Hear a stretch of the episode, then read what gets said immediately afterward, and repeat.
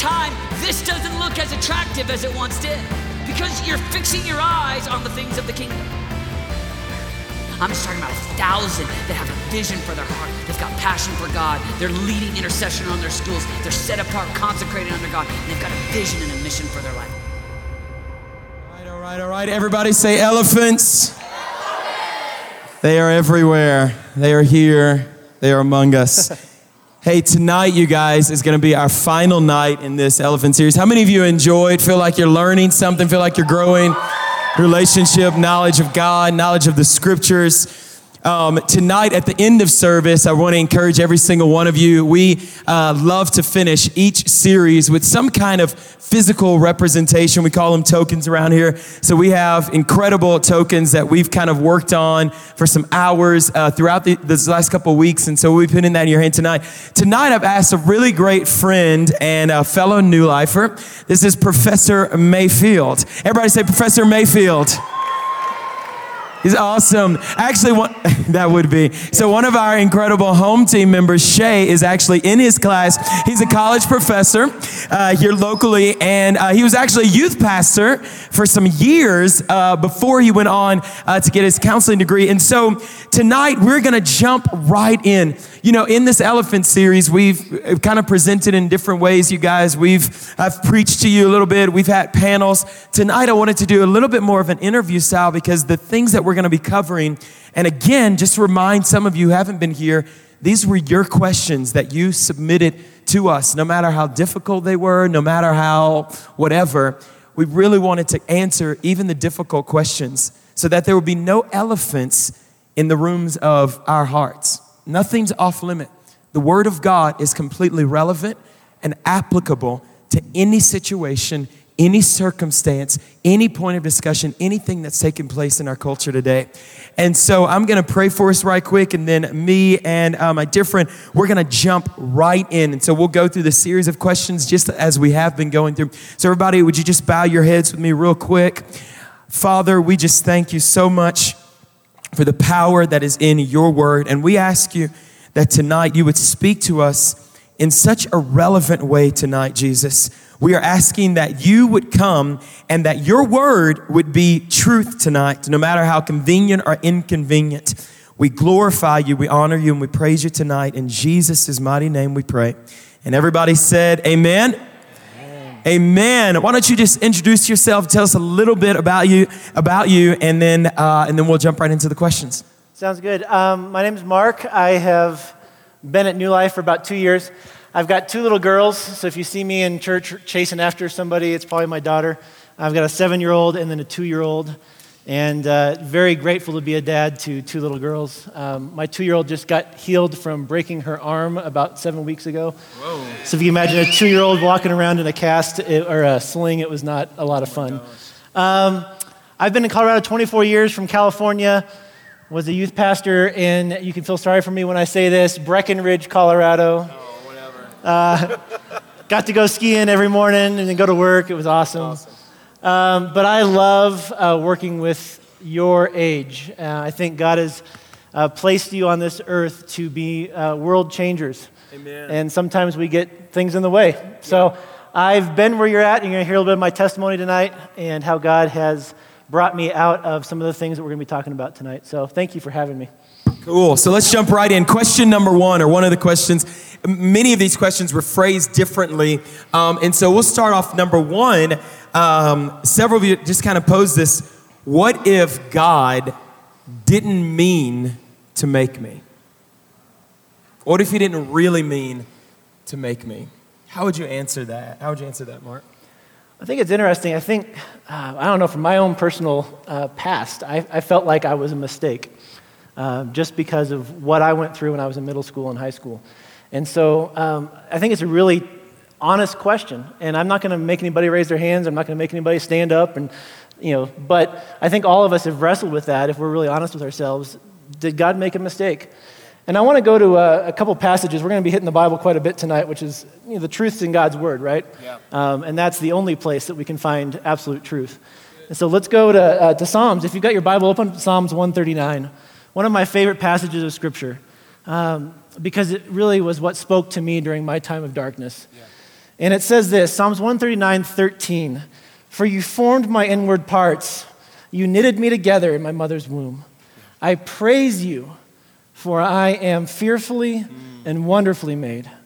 Wonderful are your works. My soul knows it very well. My frame was not hidden from you when I was being made in the secret place. Intricately woven. Think about that. Intricately woven in the depths of the earth. Your eyes saw my unformed being, my unformed substance. And in your book were written every day of my life. Before there was none of them. And I just want to break that down real quick for a minute, and then I'm going to share a little bit about my journey so you know that I'm, I know what I'm talking about because I've been there.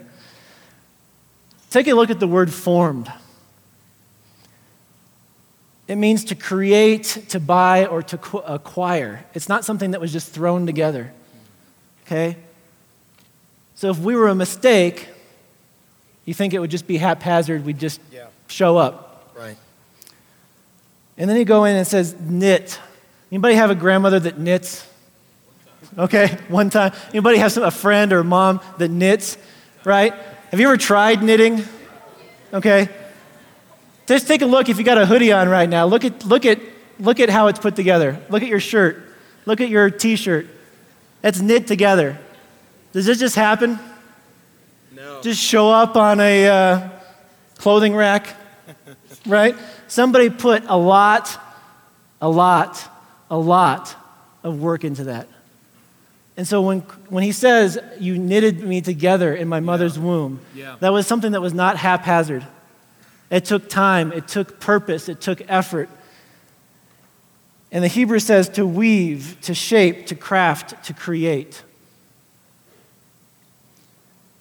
And then these last two I think are really important fearfully and wonderfully. You know what fearfully means? To be honored. The Hebrew says it's to be honored. And wonderfully, to be unusual or unique. Now, I think we have a bad connotation with that. To be unusual or unique means we're kind of weird, right? No, it means you're one of a kind. Yeah. Yes. Right? Yes. It means that there's nobody else like you. And so, once, one, an individual in my life when I was in middle school uh, actually in high school, uh, after coming out of my thing, spoke this into me and said, If God made a mistake when he created you, he wouldn't be God. Yes. Let me say that again. If God made a mistake when he made you, he wouldn't be God. Because God does not make mistakes. It's good. It's good. So you're probably going, okay, wait a second what does this guy know what he's talking about? He's got gray hair, you know, he's a professor. Um, so I won't go into the great details, but I just want to let you know when I was in middle school, I was unique. Code for weird? Yeah. yeah. So I was born two and a half months premature, and so my development was just off. And so for some reason, and I'll get to heaven and ask God this question someday, um, but my legs grew faster than my torso. Anybody seen Family Matters, Steve Urkel? Throwback. Yep. I was the white version. I had the glasses, I had the uh, braces, I had the pants that were supposed to look like they were up to your, you know. Um, and just imagine that for a minute. imagine this face in that. Um, but you know, the world can be cruel, right? Yeah. And unkind. And uh, every day of middle school, I was shoved into a locker, I was beat up, I was put into a trash can, I was called names that I won't repeat in here. Um, and I thought I was a mistake. I had great, great parents, great family. But sometimes the world is louder than what's at home, sometimes, right? Yeah. And I fell into uh, a deep depression. And so I won't get into detail, but um, about halfway through middle school, I tried to take my life because I thought it was a mistake. Thankfully, I didn't. Yeah. You know, thankfully that, that I was being watched over by, by angels. Um, and started to get counseling and, and, and then met this person that spoke that into me that if God made a mistake, he wouldn't be God because God doesn't make mistakes. Wow.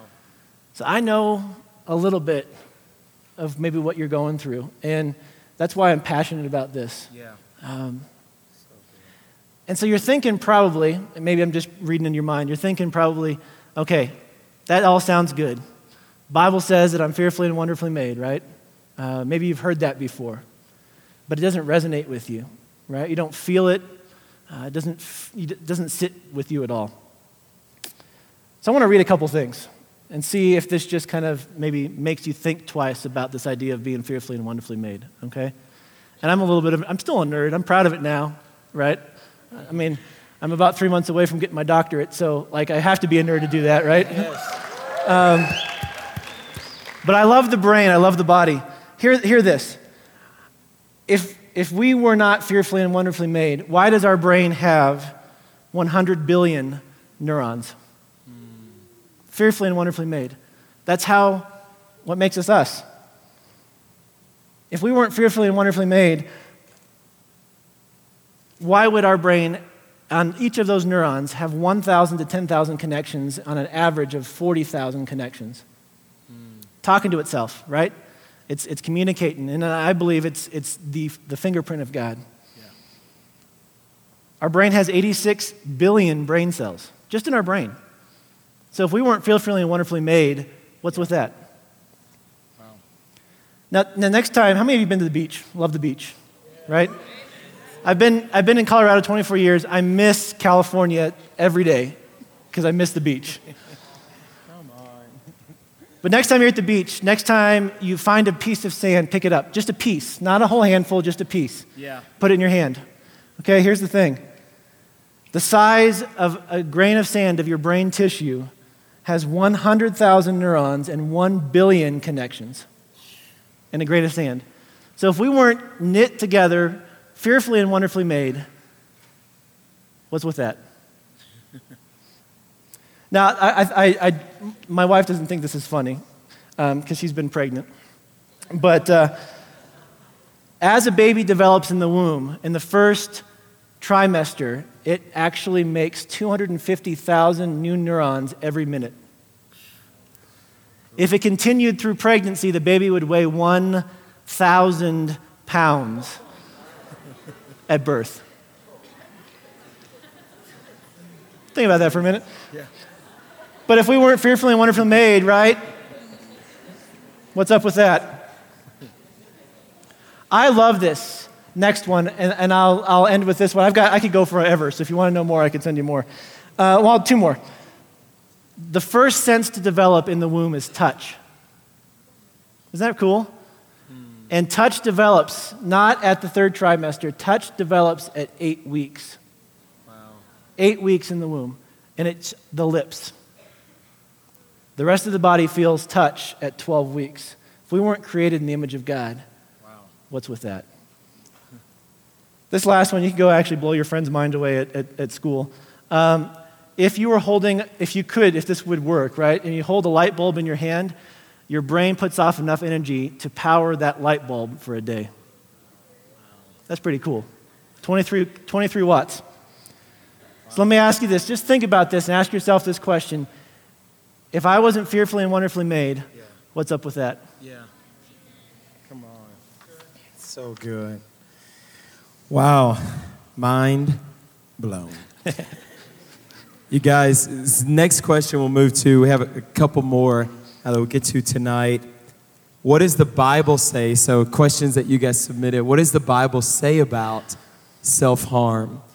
And obviously, self harm has been expressed or demonstrated in a myriad of different ways from cutting to uh, burning to all sorts of things.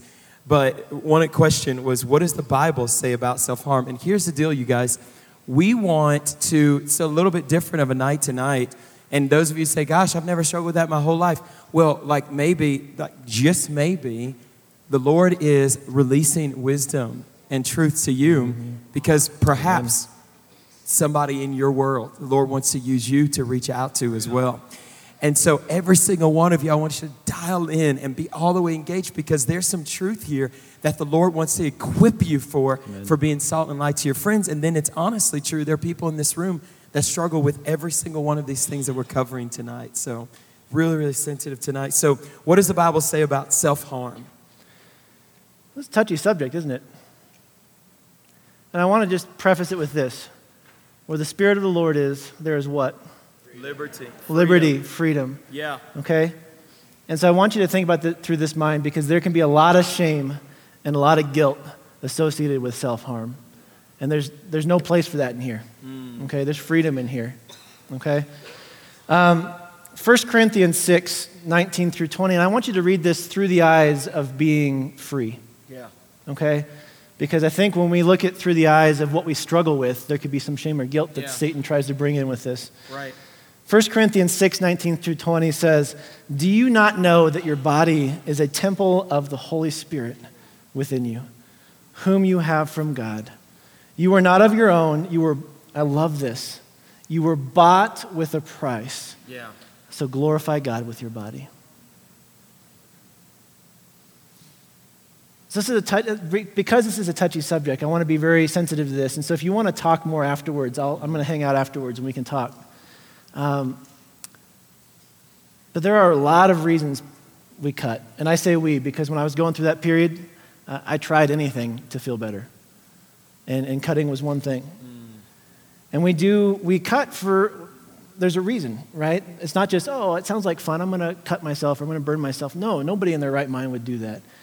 But a lot of times we, we jump into that because there is no healthy release for the, our emotions. Mm. There's no healthy release um, for what maybe has been done to us or what we have done to ourselves or the choices that we've made. And it builds up. Yeah. Just emotions and emotions build up and build up and build up. And if you don't have an outlet, eventually what's going to happen? Well, everything we're talking about tonight. I want to if any of you, I, I would just want to know if any of you have any friends, family members who you know who are kind of struggling with even cutting right now. Like, just lift up your hand really high. Wow. Yeah, look around the room. Wow. From junior high to high school to young adults in this room tonight. Thank you. And we won't say if you are, you don't have to raise your hand. But here's the deal, you guys.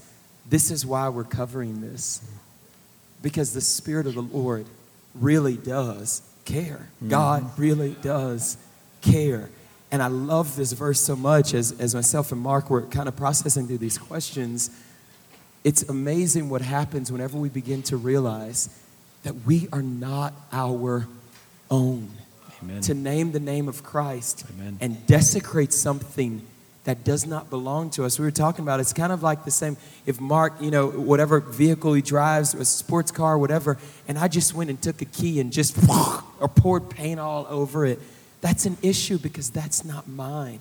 And part of it too is, hey, Lord, everything I have belongs to you. And so we also want to bring truth and say, this is why this is a, a sin issue. Now, like any other sin, it's a symptom of something. So just say, oh, that's wrong. Okay, well, most of us probably know it's wrong, but some of us don't. And so even as you're sharing truth with friends or if you're struggling, this is a sin. Mm-hmm. So the start of the remedy of sin is always what? How do we rectify sin? Anybody? Dear God, help us. Repent. Everybody say repentance. It's still a thing. So we repent and then we say, Lord, now that I've been forgiven, I need you to come in and heal me. Amen. Does that make sense? So please continue, Mark. So people cut because there's not a healthy way Mm-mm. to release the emotion. So what you're saying is that every single one of us have a way of releasing emotions, right? Absolutely. Okay. Yeah, I mean, it could be eating, exercise, talking with a friend, watching a movie, uh, pornography. I mean, stuff you've covered already, right? There's all those different ways that we release unhealthy emotion, or not unhealthy emotions, healthy emotions right. that have no way to nowhere to go. Yeah. And as I was praying, I mean, guys, I I was supposed to work today, and I prayed for you most of the day today. And as I was pouring over this, and God brought this to mind, and I never looked at this passage this way. Um, but I think one of the way, one of the reasons that that I cut a lot of people cut, maybe your friends cut, you, I mean, if you are in the self harm area, is that we, f- we feel like we deserve it. Mm. We, we feel guilt, we feel shame, we feel somehow because if we go down that line of I'm a mistake, then I can't do anything right, so I must deserve this. And here's the thing, too, right? After a while, our body will release a chemical called endorphin to modulate the pain, and that feels good. So then it can become an addiction. But I want you to look at this, and I never looked at this verse this way Isaiah 53 4. It says, Surely he has borne our grief and carried our sorrows, yet we esteem him stricken, smitten by God, and afflicted. But he was wounded for our transgressions, he was Yes. crushed for our iniquities. Upon him, the chastisement that brought us peace, and with his stripes we are healed. Hmm. And it struck me. I was doing to myself what God already did for me on the cross. Wow. And so if you're struggling with that today, think about that for a minute. You are doing to yourself what God has already done for you on the cross. It's powerful. It's powerful. And what we need to do is repent. Yeah. What we need to do is go towards a healthy community and people that love you. Yeah. And that it's not easy. It took me a while to stop. I heard this, I knew this, I felt this, but it became such a go-to thing for me that it was it took some time. And I believe, I believe, I believe I've seen it God heal Yes. like that on mission trips, Yeah. you know, in my own family. Yeah. And yet there are times that God doesn't so he can walk with us. Yes. Processional. Okay? Yeah. So, very short on a very deep topic, but if you need more, come talk to any, anybody in the, on the DL, DLA or myself. But I want, I, I want, it's worth repeating. If Christ did that on the cross, we don't need to do it to ourselves. It's so powerful, Mark. It's so, so powerful. So, uh, finally, tonight, and this is kind of where we're going to spend the rest of our time before we ready to kind of conclude tonight. So, one of the next questions that so many, so many had asked, and so many of you, and I wanted, it, even as we were kind of dialoguing about this, because it's um, can oftentimes become a catchphrase. Um, the next question: How do I overcome suicidal thoughts, loneliness, and/or depression? How do we overcome? What really brings that out? And one of the things that I wanted Mark from a from a professional and academic standpoint to really speak into this idea of okay, suicidal thoughts. Most of us know what that is. Loneliness, we know what that is, but I want you to really define for us what is depression because a lot of times we'd say, if we were to ask you how many of you feel like you've been in depression before or currently, probably many hands would go up. And I think that sometimes because of erroneous uh, teaching or understanding, well, I'm just depressed, and it's like, no, you're just having a bad day. Like we, like the world is in the depression, you know. Right. And so the Great Depression, all of these different things, and we don't want to make light, but we want to have an understanding before we just start accepting labels upon ourselves and start speaking things that really aren't. No, you're not, you know? Or maybe you are. And so I want you to define for us and then help us really understand what is clinically, what is what does it mean to be depressed and what are the signs of that as well, Mark? Okay. Well, something that you probably guessed. So, when I was in middle school, they diagnosed me with clinical depression. It doesn't go away, right? And so I carry a diagnosis of clinical depression to this day.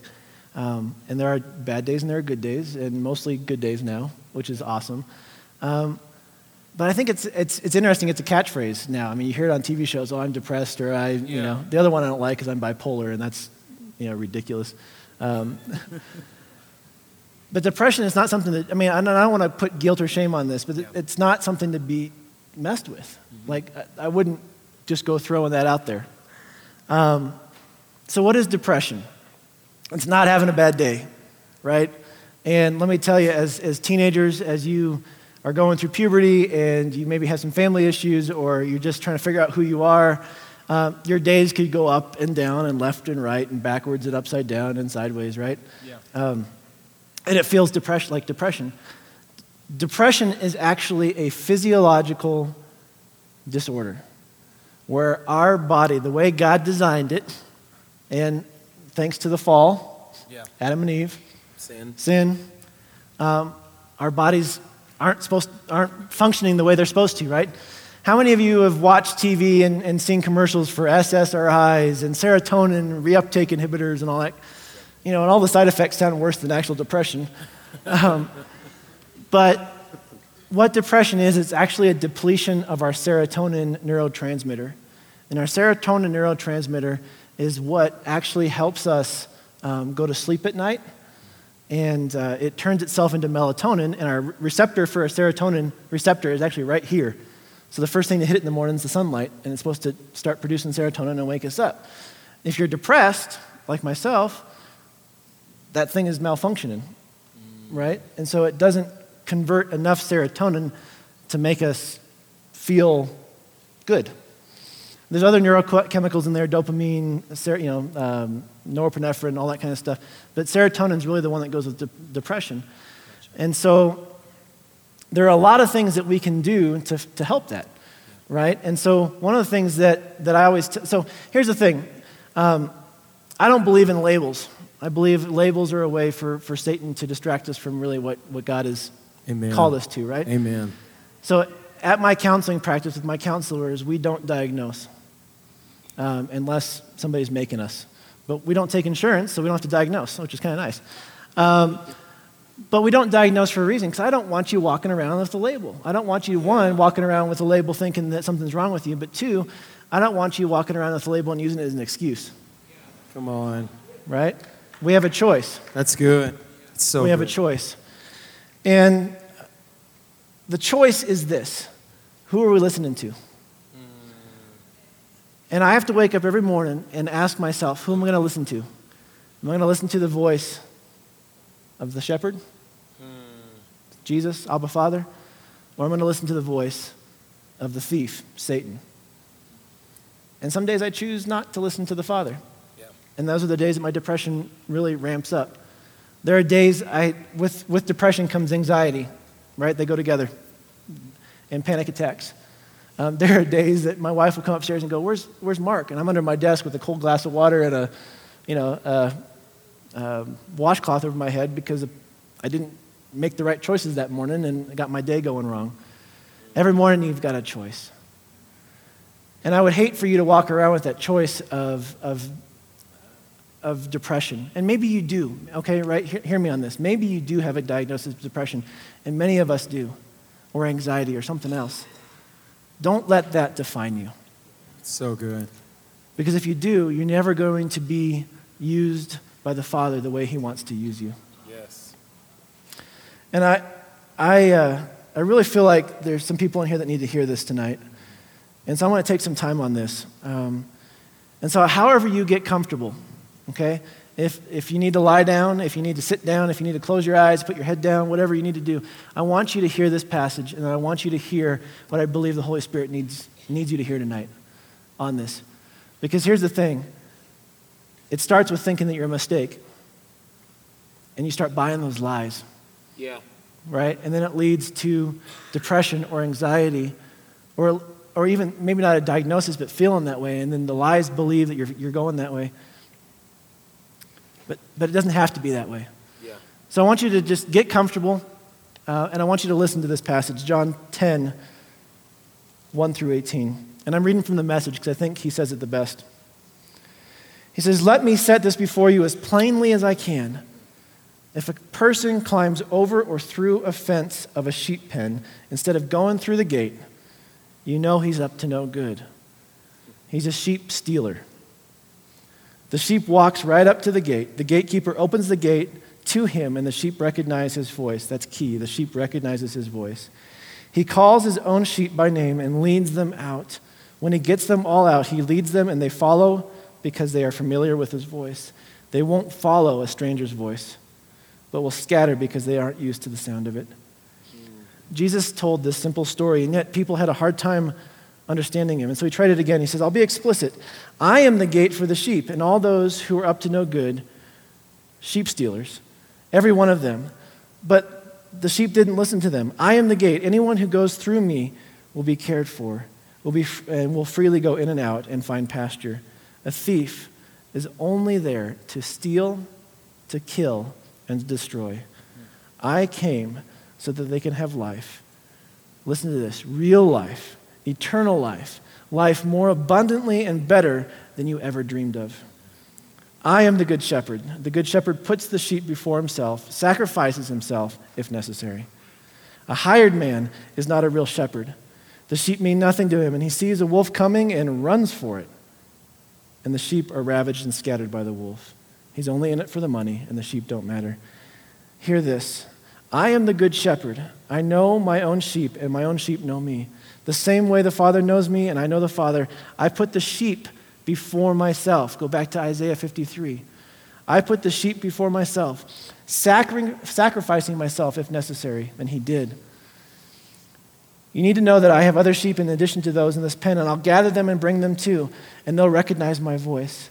Then it will be one flock and one shepherd. This is why the Father loves me, because I am freely laid down my life. And so I am free to take up it up again. No one takes it from me. I lay it down on my own free will. I have the right to lay it down. I also have the right to take it up again. And I've received this authority from the Father. So follow the train of thought. If you thought your life was a mistake, remember God doesn't make mistakes. So if you if you still think he makes a mistake, we'll, we'll talk afterwards. But follow that, that line of thought. If you made a mistake, I have depression, I don't feel good about myself, and you choose these different ways to, to release those emotions, what do you believe in? You believe in the lie. And here's the thing we all have wounds, guys. There's not one person in this room that does not have a wound. And it might be big or small to the person sitting next to you, but it's yeah. big to you. Right. And it matters. So don't, d- don't diminish it, okay? But when we listen to the lie, we begin to believe the stories. Yes. And we begin to believe the stories, we begin to tell ourselves those stories. Yeah. And it becomes a part of who we are. And like I said earlier, then we, then we start thinking that we deserve it, right? We start thinking somehow this is our lot in life. There's nothing I can do to change. We choose self harm. We choose to sit in depression or anxiety or loneliness, and we think that's as good as it gets, and we settle for it. I settled for it. I thought this is as good as it's going to get, yeah. not going to get any better. Yeah. And this is what I call chasing the lie. You're chasing this lie. You're trying to do everything you can to make yourself feel better, and you're not really going to the source. You need to listen to the voice of Jesus. And what it did to me, I kept on chasing the lie because it promised something, right? Yeah. It promised fulfillment. It promised right. feeling better. It promised getting better. And every time, it was more emptiness, more loneliness, more distress. So I want you to just answer this question in your head What lie have I been chasing? What lie have I been chasing?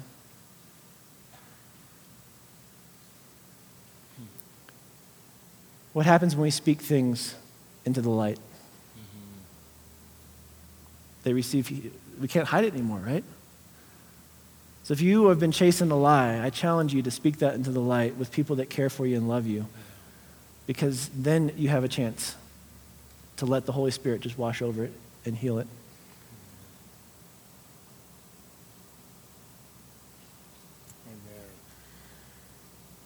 You know, it's so encouraging to know that again 2 Timothy 3:16 all scripture is inspired by God all scripture is profitable, beneficial, relevant mm. to where we are, no matter what we're facing.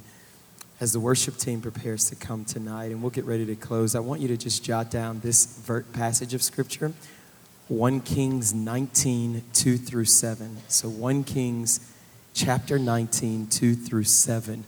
And on this whole idea of depression and loneliness and, you know, even this, these negative thoughts and all of that, you know, it's so interesting because one of the most amazing men of God in the Old Testament was the prophet Elijah. Yep. And he found himself in the midst of a depression. He had just finished being so victoriously used to, to, to, to um, call down fire from heaven, and this one Jezebel, this evil, evil woman, begin speaking. And it's so cool. And you can read this, read the story. We don't have time to go there. But a couple of things that I love with Elijah's interaction because God came and he just visited Elijah. And there's some things that I found even in scripture isolation in times of hurt are always Satan's strategy to attack you. Mm, yeah. Isolation Yep. in times of hurt are always Satan's tactic and strategy to attack you. Another thing that I found in times of depression, lots of pain, as you were talking about, because all of this is, we don't know what to do with pain. And you guys, some of you, we are not minimizing because I know some of your stories. And I meet with you and I get your Instagram direct messages and Facebook messages and everything else, emails, and our staff and your cadre leaders. So we know we're not minimizing your pain. But here's the deal uncontrolled emotions will always exaggerate circumstances. Yes. Elijah was in a moment where he starts telling God, God, I'm the only person that's left. I'm the only one serving. The Lord's like, No, Elijah, that's actually not true. That's your emotions. Because uncontrolled emotions will always exaggerate circumstances. And then finally, the interaction with Elijah and God in this particular passage of Scripture, 1 Kings 19, God begins to tell Elijah, You still have purpose. There's still a reason why you're on this Yes. planet. Rise up and eat and get about, get about your father's business. And so, this is what I found. Sometimes, rather than pity, we need a prompting of purpose. Amen. It's like Mark was saying, you have, we have a choice. You have a choice. I have a choice. He has a choice every single day.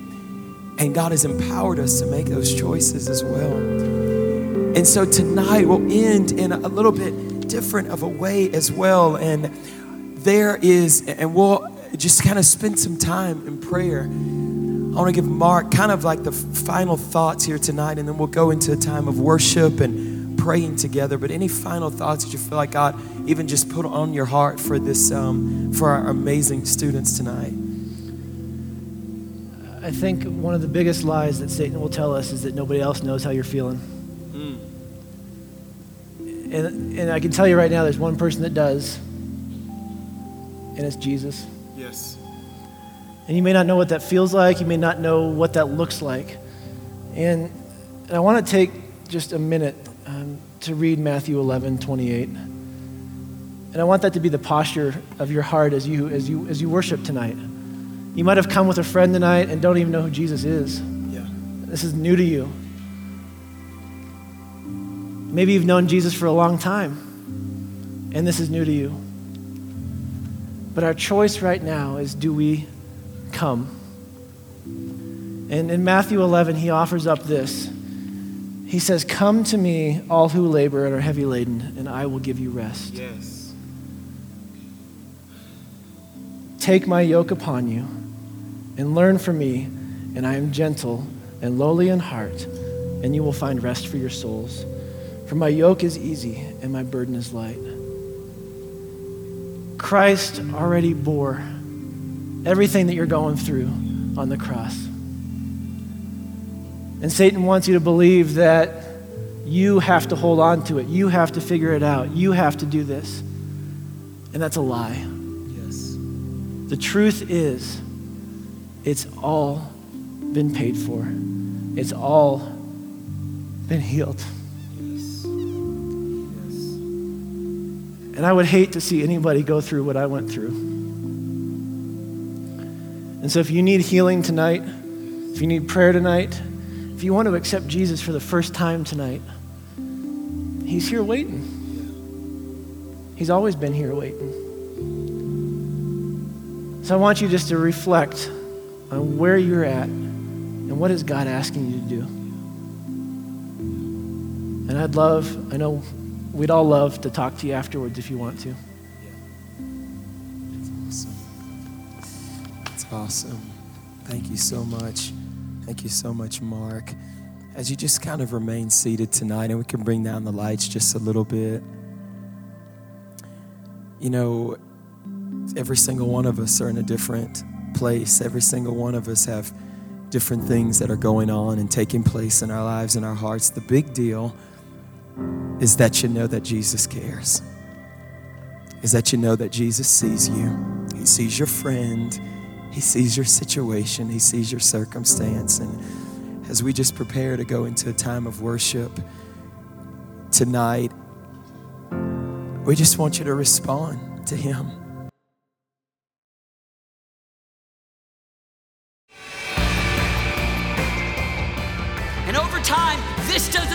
Attractive as it once did because you're fixing your eyes on the things of the kingdom. I'm just talking about a thousand that have a vision for their heart. They've got passion for God. They're leading intercession on their schools. They're set apart, consecrated under God. And they've got a vision and a mission for their life.